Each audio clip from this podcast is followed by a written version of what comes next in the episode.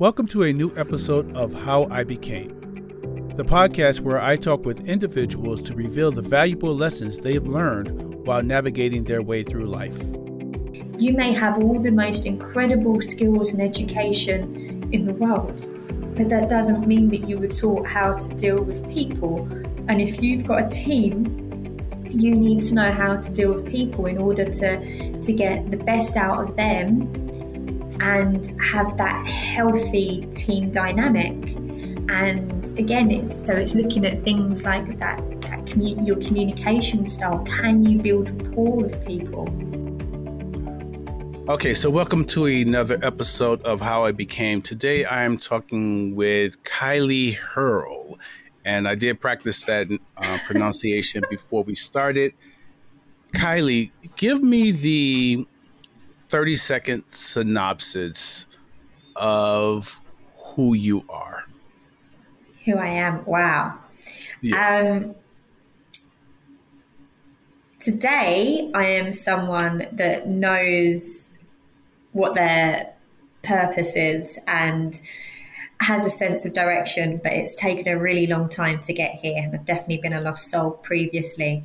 But having found coaching and having the ability to create a business where I get to impact other people's lives and see them flourish is is now that incredible sense of purpose that I have today and that sense of I guess that sense of identity and, and what I'm doing here. Mm. Let me let me start with this then. Uh, let's go back before this moment and and I'll ask this 18 year old Kylee, who did she want to become? Oh, she very much wanted to be a lawyer. Law was my whole world. And I thought I'd probably watched one too many Ally McBeals and had these very tinted glasses about law. And um, I thought law was my path to to make my to make my mark on the world. Um, she was ambitious and she wanted to work hard, but I'd say probably a little naive to the way the world really worked. Mm. What what was the awakening moment that says, "Hey, I thought the world was like this, but it's not." What was some of the things that happened that kind of opened you up to what the real world is? If I'm completely honest, it probably wasn't until I got into the working environment, until I turned 21, 22, and properly started to go out to work and realized that the little bubble that I'd lived in and my rose tinted glasses about the world and how people are and how people treat each other actually university was probably started to open my eyes to things because I met people from all different backgrounds and walks of life that I normally wouldn't. So you hear their trials and tribulations and start to realize, oh, huh, people don't all quite see the world as I do, and it's not quite as necessarily as rosy as I think it is.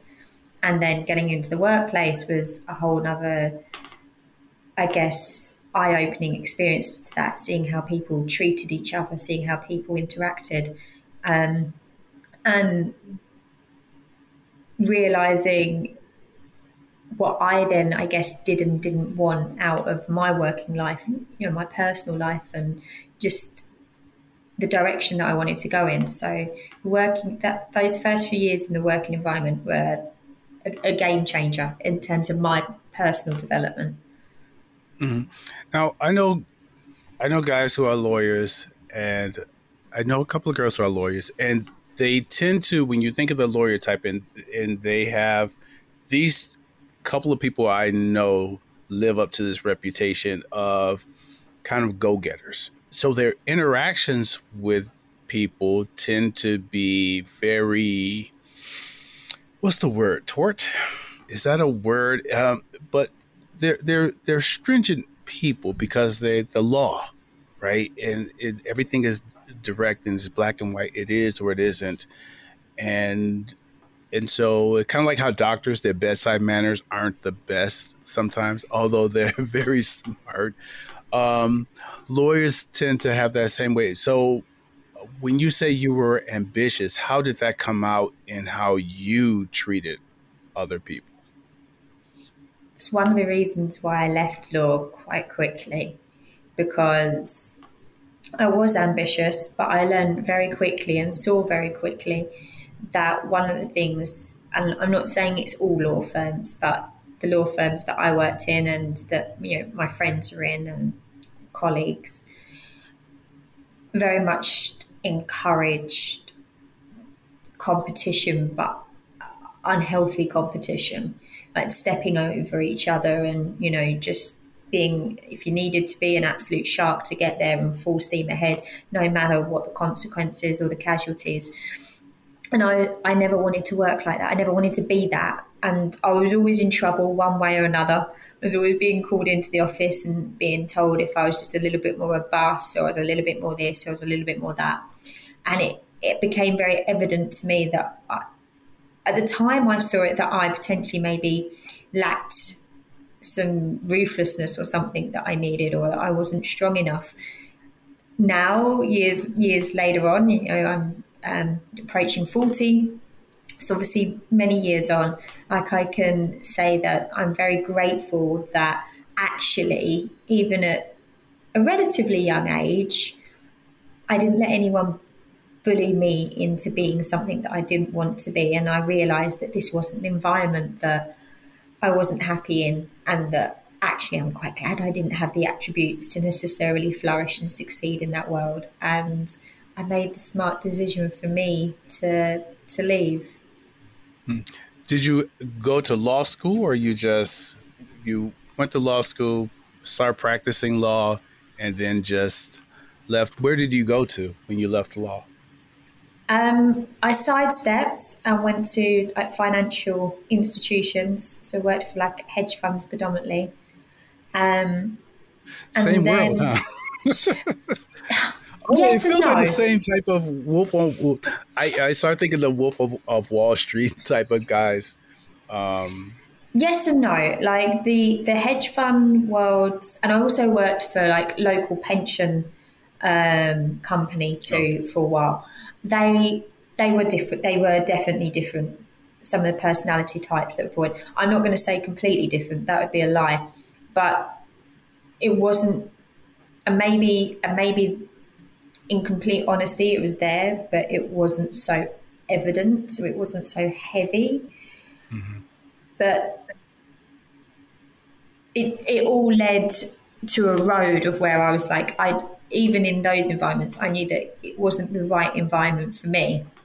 And if anything, I they probably thought that I was quite woo woo. Uh, definitely been described like that from previous workplaces um, back when I was in the corporate world and a bit hippie and like you know spoke about feelings and what people need and didn't quite equate to their world. So I always knew that I, I wasn't even in those days, even though working life was better, I wasn't quite in the right place for me.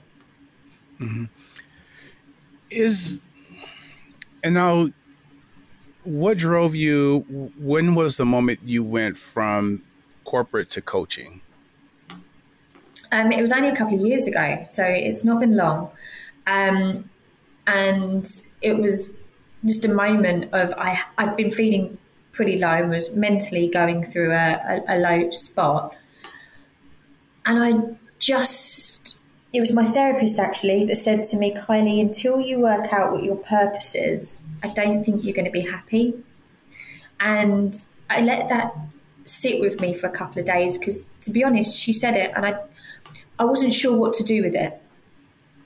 So I sat with it for a couple of days and then something silly. I just thought, oh, I thought, right, what can I do tonight to be proactive about about that? So I just put pen to paper and just did a bit of an assessment of myself, like my strengths, my weaknesses, what I didn't didn't like, what I thought drove me, what I thought would put a smile on my face, you know, in terms of a, of a good day, just just silly things like that. And by the end of that exercise, and all I had for a few weeks were two things that kept coming back to me that I knew communication, having that connection and that communication with people throughout the day was something that I needed, something that I wanted, something that I thrived on.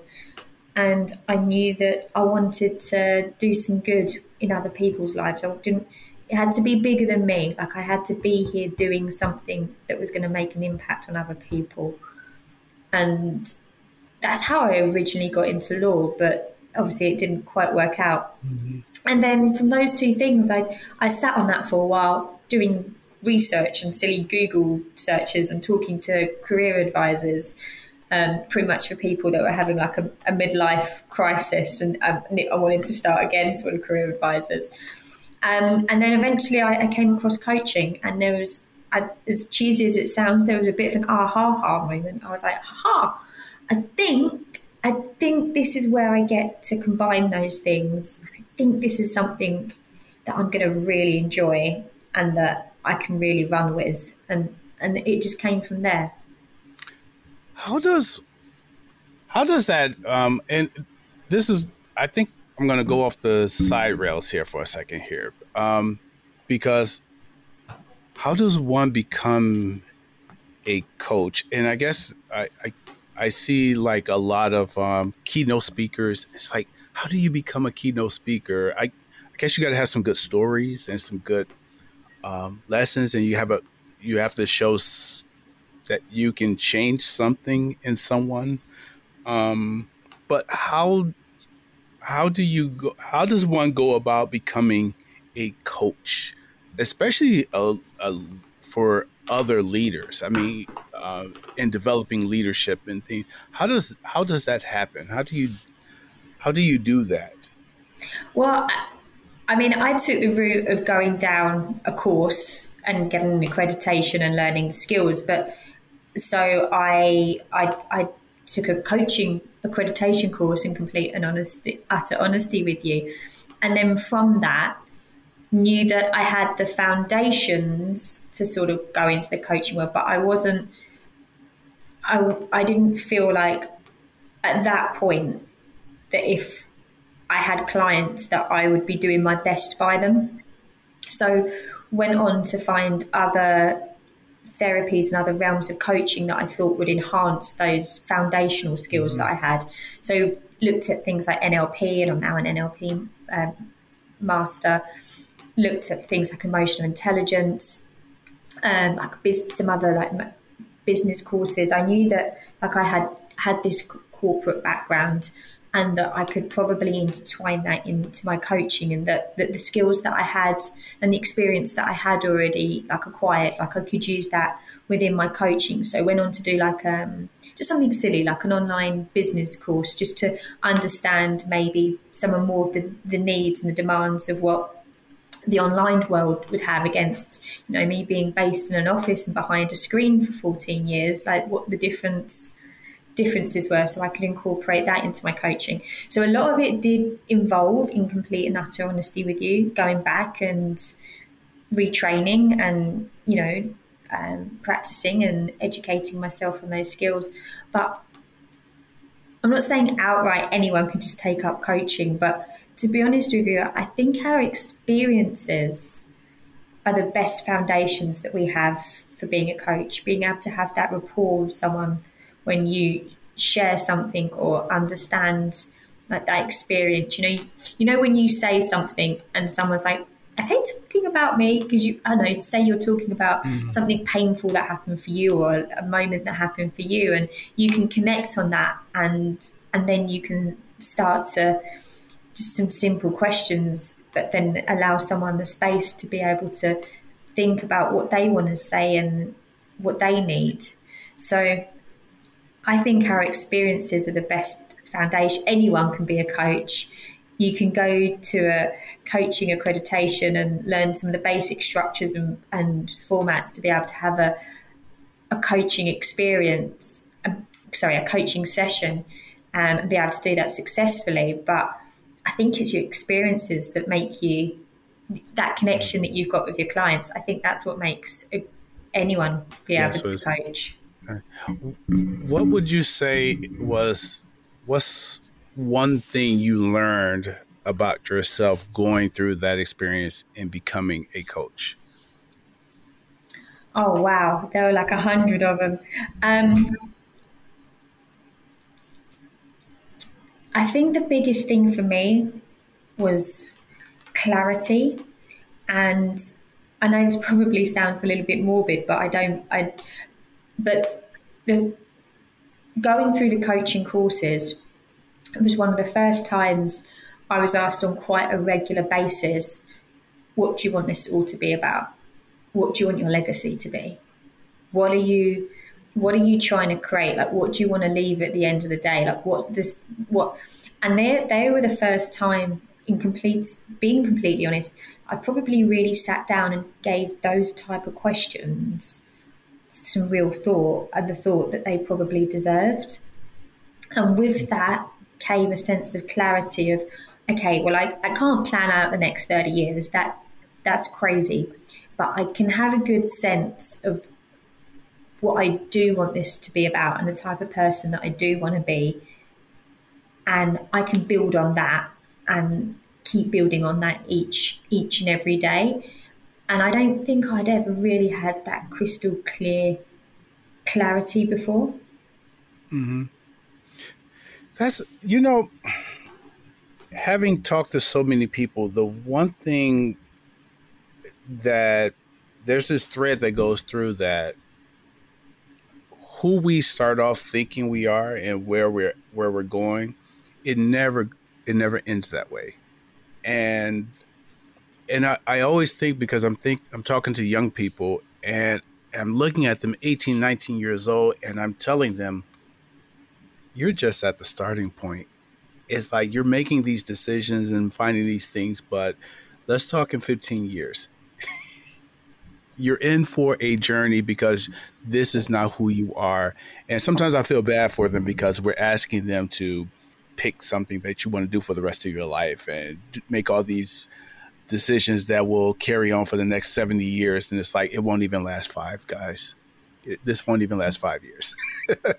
You're making decisions for the next 20 but i tell you it won't last five. Um, but that is an, an aside.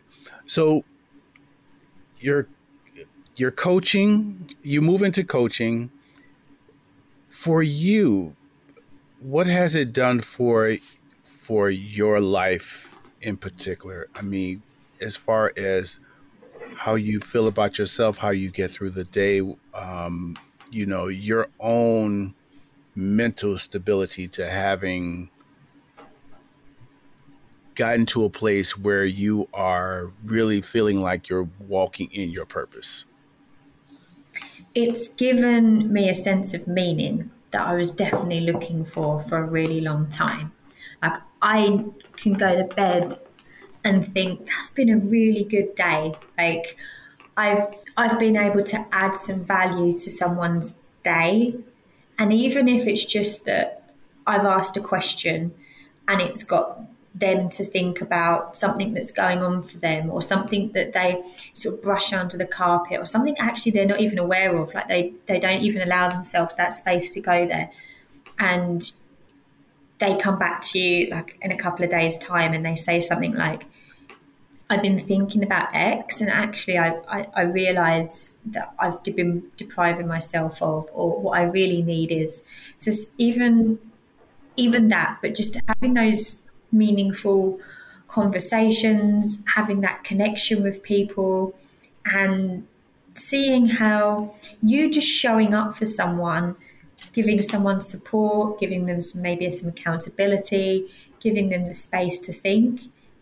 It's crazy what simple things can do, like how much that can mean to someone and make a difference in their day or their journey or their decisions. Um, and that's a really great spot to be in. Uh, what do you find is the motivating factor for someone who says, I'm going to go get a coach? And how do you make that determination of what makes actually a good client that you can actually serve? Sure. I mean, I think one of the biggest things there is change, the want to make a change. um, you can soon get a feel for a conversation whether someone's really got resistance. And one of the first things that I'd say to someone before I'd even start working with them, like when we're just having an initial call, is, you know, are you ready to to make some changes? Are you ready to change pay behaviors and patterns because that's not easy like even bad behaviors we struggle to change even if it's for a mm. good because we're in this this comfort and so if you're changing things and you don't you're not really in it. And I'm not, and you it's going to be that you're going to have to apply yourself and doing things that you then don't really want to do and the motivation and isn't there then it, it it's it's not going to work. It's going to be a waste of your time. So, really being ready to implement whatever changes you are. I mean, because the, the best clients in terms of success are the clients that are like, Kylee, I'm at A, but I really want to be at B, and I'm ready to do whatever it takes to be at B. And then we go create that roadmap and we work on it week on week on week, bit by bit, and build that roadmap. But when there's still that resistance there, I'm not going to push someone to to do mm-hmm. something they don't want to do. Like it's got to come from them, and and then and then you've also very much got the ethical side of that question because especially if you're talking to someone and I I've got NLP um, qualifications, but I'm not a therapist. And mm-hmm. if I really can see that there's some mental health issues there that need to be addressed in a different way. That's for me ethically to say, I think you need something different. Like coaching isn't the right path for you. Like, and there could be an opportunity that maybe somewhere along the line, somewhere down the line, that you've worked on A, and therefore maybe it's the right time to come back and see me. But you've you've got to ethically be able to say this isn't and then on the other and then on the other the, the last one i think it's about that rapport like we get in i always do a, an hour to two hour strategy call with someone before we start working with them to have a really good chat to really sort of meet each other and to be able to build some sort of connection.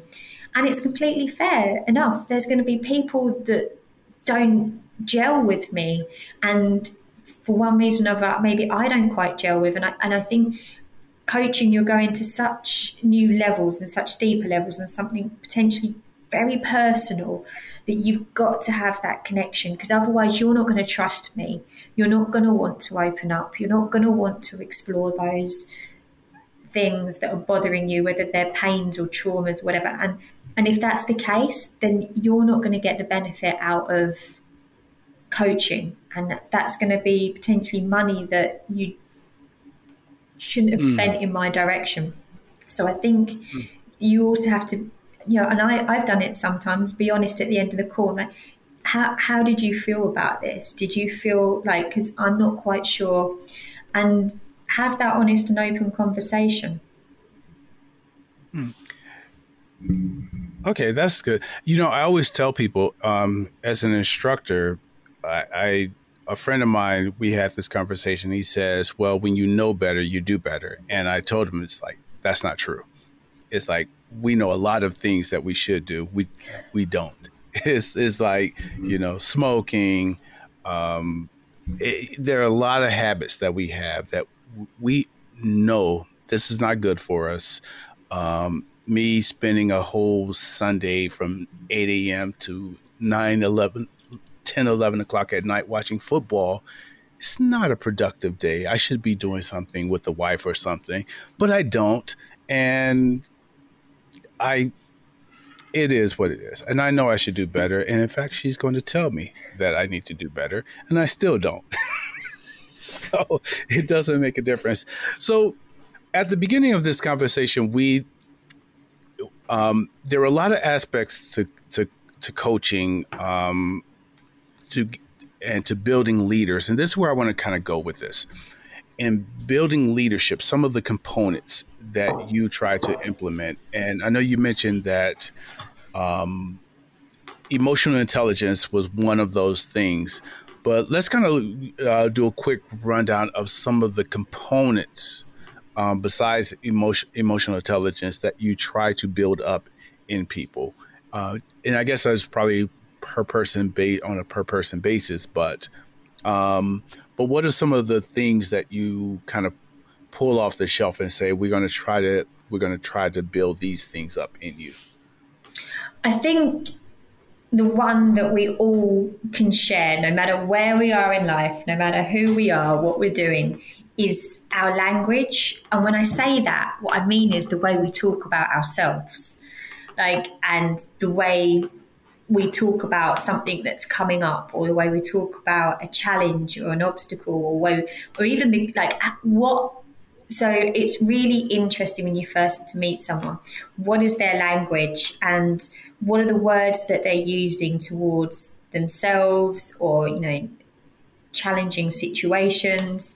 Um, and I think even the best of us who you know, best of people that have got an incredibly positive attitude, there's still going to be moments that you beat up on yourself like you wouldn't beat up on someone else. You know, if someone else had made that mistake or someone else had done that, you wouldn't talk to them in the same way as you talk to yourself. So um, there's there's always room to be much kinder to ourselves, no matter who you are. How do you learn to how do you learn to catch yourself?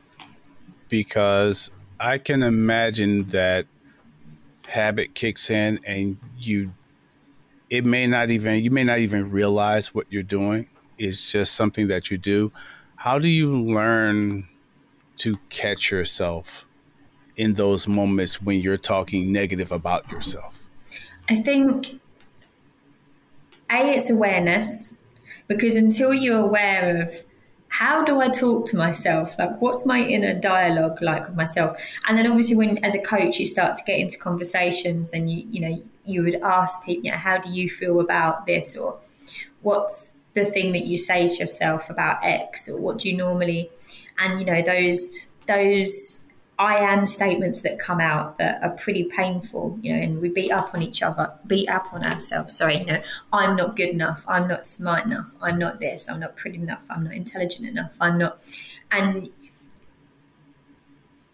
once you start to explore those and you, you, you've had a conversation about that and then you've obviously then bring it to someone's attention, like you realize you just said you're not, you're not good enough you realize you said that that's not going to happen. You realize you keep saying, I try, or I will try, I'm going to try. What does the word try imply to you? Like, there's a potential for it not to happen. So, what does that mean? Are you really believing in this situation? So, I think, I think it's that awareness because if you're not aware of it, how are you how are you meant to to catch yourself? How are you meant to know that so it's that, I think it's that syndrome of if you said to someone, Have you seen a, a red Audi recently? They'll be like, No. But now that you've said it, the next, like the next day, all they're going to see is a red Audi like driving down the mm. motorway. So I think the first thing is that awareness. How do you actually, do you even give yourself five minutes to ever think, what have I actually said to myself today? That that thing happened where I sent that email to the wrong person. What was I saying to myself as I was was I saying that I was an idiot? Was I calling myself stupid? So I think it's allowing yourself that space and just even just just that awareness of giving yourself that space of five minutes of what have I said to myself today? Talk to me about emo- emotional intelligence, the importance of it, and where you see the where where you've seen the gap, where you've seen the gap in people who lack it. I mean, I'm going to go straight to the top, so I don't want people to feel like I'm beating on them. But for us in the coaching world, and you know, I'm sure most people would probably have a workplace story like this. There is a big correlation between mental health in the workplace and your leaders, your senior management, um, that that board. Um, there's a big relation between you know things like staff turnover, absenteeism, because of toxic working relationships and potentially, especially seniors and leaders that don't have good management skills. And it kind of picks up on exactly what you were just saying to me. You may have all the most incredible skills and education in the world, but that doesn't mean that you were taught how to deal with people. And if you've got a team, you need to know how to deal with people in order to to get the best out of them and have that healthy team dynamic. And again, it's so it's looking at things like that that commu- your communication style. Can you build rapport with people? But when we look at those emotional intelligences, people hear emotional intelligence and think one or two things. They think I'm either just talking about empathy, and they think no, that's got no place in the workplace, or they think that I'm going to go ask them to hug a tree, and that's it. And this look of horror just like crosses their face. And empathy is one of our emotional intelligences. We have 15, they're broken up into like five areas. And they're really important for a workplace. So, for example, one of our emotional intelligences is stress management. And then stress management is broken down into flexibility. So, how flexible are we? Um, it comes into our stress tolerance and then um, optimism. So, you know, that positive attitude, how, how do you bring that into the workplace? You've then got um, decision making, which is another one of our emotional intelligences, which is broken down into problem solving, impulse control, um, reality testing. So, just those two emotional intelligences on their own, like stress management and then that decision making, that's huge in mm-hmm. any well, forget leaders or seniors, but anyone's day to day activities at work. Like if you're making big decisions and say they're on investments, for example, how are you making those decisions? Are your emotions coming into that? So, for example, say you've driven to work, it was a really hellish drive, some ass cut you up, and you're now in a really bad mood and you've not been able to process that and you bring that heavy bad mood into the day with you how's that then impacted on your decision making? Has that made your optimism go down a level? Has that made um, has that made the way that you look at flexibility? Are you, are you less flexible today? You, so you're not able to see maybe some of the benefits of negotiating and, and talking and mooting out some problems? Um, and how has that, for example, affected your problem solving? How, are you now so so in a different state? Another emotion's completely overtaken that maybe your impulse control's gone up. So maybe you've come in and you're more angry. Or so our emotional intelligences can easily affect our working life and, and all the things that we're doing on a daily basis within our working life. And um, that's where I think the there's a barrier between the word emotional intelligence and I know it's quite trendy and it's being banded about yet, but that understanding that actually there's how many components to our emotional intelligence, and that word, that term, very much has a, pla- place in the mm-hmm. workplace. Workplace. Yeah. What do you do when someone they start unpacking their assumptions, their beliefs, and they realize they don't like what's there, and or you see something that says this part of you needs addressing before we go on because your assessment and your biases and your belief systems are going to hinder you from interacting. And I'm, I'm thinking more along lines of when we talk about, let's make it easy sexism, racism, um, all of those things that you may say as a leader, that's not, you're not impacted by that. But then you start really, someone challenges you to look at yourself and you realize you kind of are making decisions based on these biases and assumptions.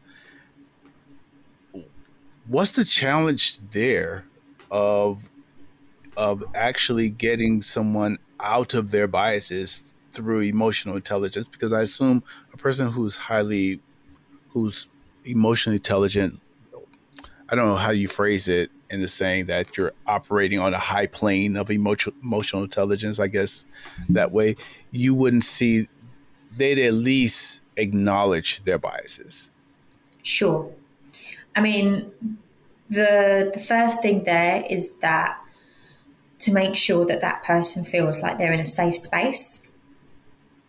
I'm not there to judge. Um, I am there to shine a light on potentially some matters that you're hiding away from and that you need to address. And that that's the purpose of me being there. And if something like that's creeping into your leadership style, especially, then you're going to be getting results that aren't where you want to be. So, first of all, it's, I guess, getting to the, the root or the belief, how that came about, getting to that memory, breaking that memory down, replacing it with something that is more useful. But it's then getting into that zone of, well, the results you're getting, what are they? And I can't imagine a situation where the results would be productive if those sort of biases were creeping in to the workplace or, or any part of life. But if those if that was creeping in, so what results do you want? So what would be more resourceful? What would be more helpful? What would be more beneficial to to see that impact? And it's that also it's that awareness. So emotionally, what we term as people that are emotionally highly intelligent, it's not just about their awareness of themselves, but it's the awareness of others. So how their action, behaviors, words are impacting on others, but also how people around them are. Can you pick up on when someone isn't quite themselves? They're feeling low, they're a little bit off do you pick up on whether something has not landed right? You know, it's called maybe it's caused anger or frustration or irritation. Do you pick? Are you aware of the impact of what's going on? So it was bringing that awareness as well, not to yourself but to the others. And again, then being able to see that from a different perspective. Like if you're doing X and X, how do you think the person on the end of X and X is going to react? How do you think that's going to impact them? What do you think they're going to feel about this? Is that the result that you want? Have you have you gotten a chance to uh, look at the bottom line of like coaching? It was when they walked through their door, they were here at the end of it and maybe two years on we could see that their company has saw this x amount of growth or that level of turnover has turned over or the environment overall. How do you measure the success of the coaching long term um, beyond you know just the uh, i walk out the door i think this worked but two years down the road how, do you get to us? Do you get to assess that? How do you how do you know when you've done a good job? Yeah, but at times, I mean, I guess it's having that that yardstick to make something measurable. But that's one of the reasons why we, at the beginning of any client um, contract or any client engagement, it's about what do you want to achieve. So, say we're working together for 12 weeks or whether it's 12 months, what do you want to see at the end of this 12 week program, at the end of this year program? What's the ultimate aim? And then we work backwards. Then week on week, we're building towards that. We then chunk it down into tiny little bite sized steps each week to make it attainable and explore whatever's coming up that week that's relevant. Um, sometimes we have to go around the houses because there might be something that comes up that was not part of the conversation. But you know, we all have our personal lives. We all have we're all living life, and weird and wonderful things come up. And it might be that something's come up three weeks or three months into the program that wasn't, you know, even in your mind's eye at the beginning. And so the, this needs to be addressed and this needs to be explored and looked at. But we we and it might be that that ultimate aim does change along the way but we try to have the vision the big vision for the end and then we forget about it so that we take the overwhelm out we take the anxiety out we take the pressure out and we chunk it down into teeny tiny bite-sized steps and we're working towards it and we're building on it but being able to say to someone, you came to us and what you wanted was to set up your own business, and we're now 12 weeks in or we're 14 weeks in, whatever. And that's the position you're in, and you've overcome all these hurdles and you've overcome X, Y, and Z. It might be that someone comes to us and they're like, there's no communication amongst myself and my team or you know this team. There's just a complete and utter breakdown. No one's no one's talking. No one's on the same page. And it's like okay so what's what do you want to achieve by the end of this coaching program? Like what's the ultimate aim? Is it that you you want them going out on a Friday night together and they're all like BFF, or is it just that you want a, a, a working environment where people can talk openly and they're not afraid? And and then we we break it down and i'm not going to lie there's times when it takes longer than necessarily anticipated especially because if you think about it we're talking about potentially breaking well we're talking about predominantly breaking people's behaviors and mm-hmm. that's not easy no. like we like we get comfortable and especially if we're even if we're trying to look at building a new behavior to replace a bad behavior that's doing something that we don't particularly like, we're so comfortable with that bad behavior that we keep doing it. Mm. So when we're talking about changing behaviors, usually for us, we, we see that it really takes at least 12 weeks to get someone to take on a new pattern and really start to get into it. But in complete honesty, it probably takes six months for someone to keep that pattern up, keep that new behavior up, and really adopt it. So, because there's a whole history of to go with that, to break down and replace and start building new beliefs, new opinions, and new patterns and new behaviors to see different results. And we you, we often see people flip flop and take their time to get mm. to, to where they want to be.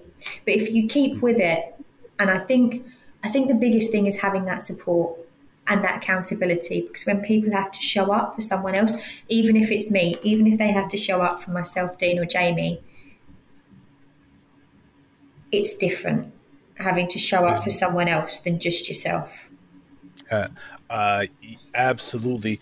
Now, I don't know if this is happening in the UK, but in the US, there was this thing of the great resignation um, and people leaving their jobs. And there's this little meme thing going around that I don't believe is true that, um, you know, labor shortage, every um, people quitting their jobs. But on the other side of that, I've seen a lot of people who have, they've been home they've been with their families and they realize, you know, these three hours of commuting that I've been doing every day, um, all of this, let me go start my own thing because I can sit here and do this at home and I could I could do this. And so how has that impact uh, the coaching business? Because there are a lot of people who say, I can go start a business. And then the second you go to start a business, you realize I have no idea how to start a business. Um, I know what I know what I I know what I I know I can do X, Y, and Z. I'm an expert at that. The business side of it, the marketing, um, building this thing up, um, building even my own confidence to say I'm going to quit my job. Um, how has have you seen an impact um, on your coaching from that aspect of society of that change of people thinking like, well, let me call someone, even if it is for just six weeks, to just like, hey, this is my idea, this is what I want to build, and then have someone say, yes, I think you're good. No, go back to work. You're not ready. How how do you how have how has that impacted the coaching business?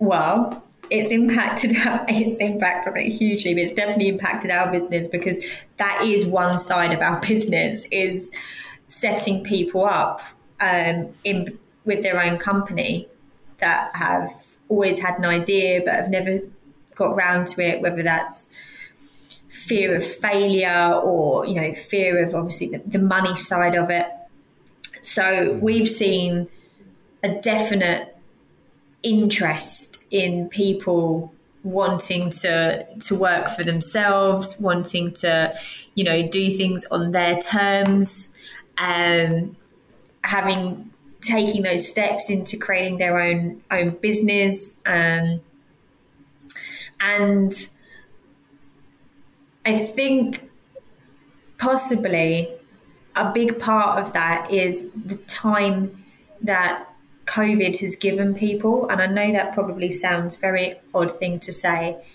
but it was one of the first times where a lot of people, especially people that have been working a couple of decades, had probably ever stopped just for a second and had some space to think and to think about where they are and what they wanted and seeing their lifestyles change a lot of people I know struggle being at home because of the isolation and the loneliness, and then obviously the mental impacts there.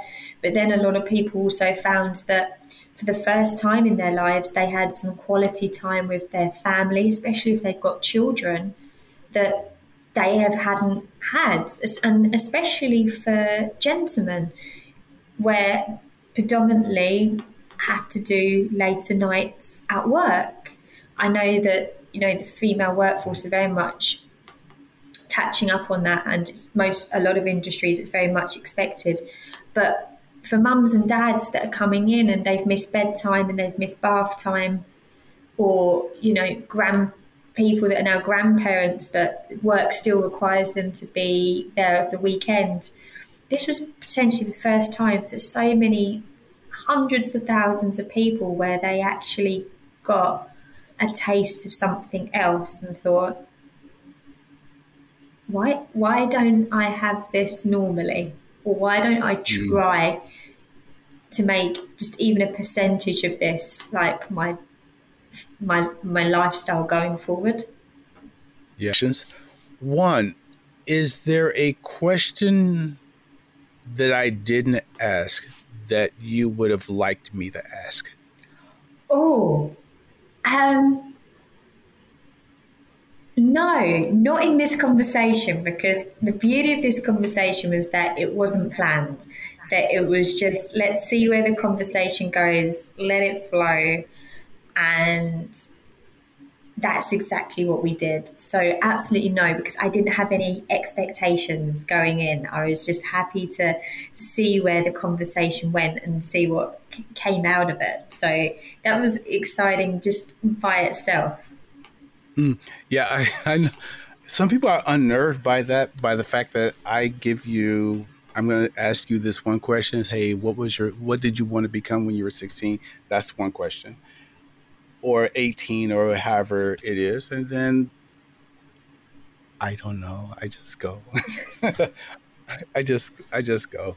Um, okay so the second question is if people want to contact you um, how can they do that?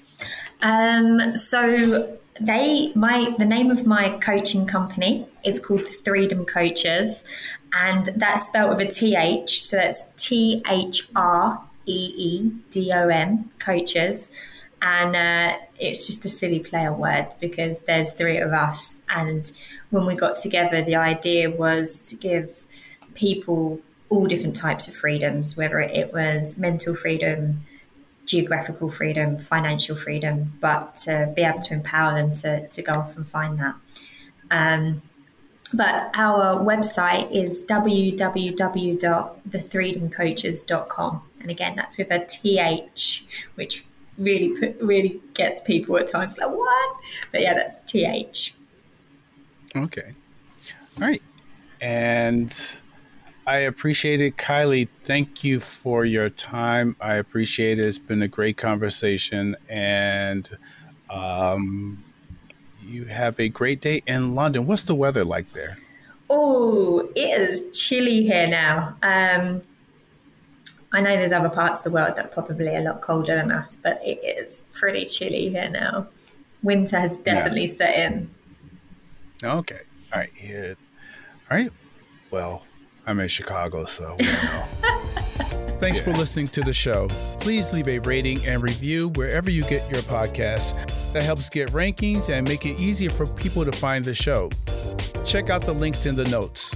Also, leave a comment. Let us know what part of the show you enjoyed and what was most impactful. Share this episode with your network and help us spread the word about the podcast.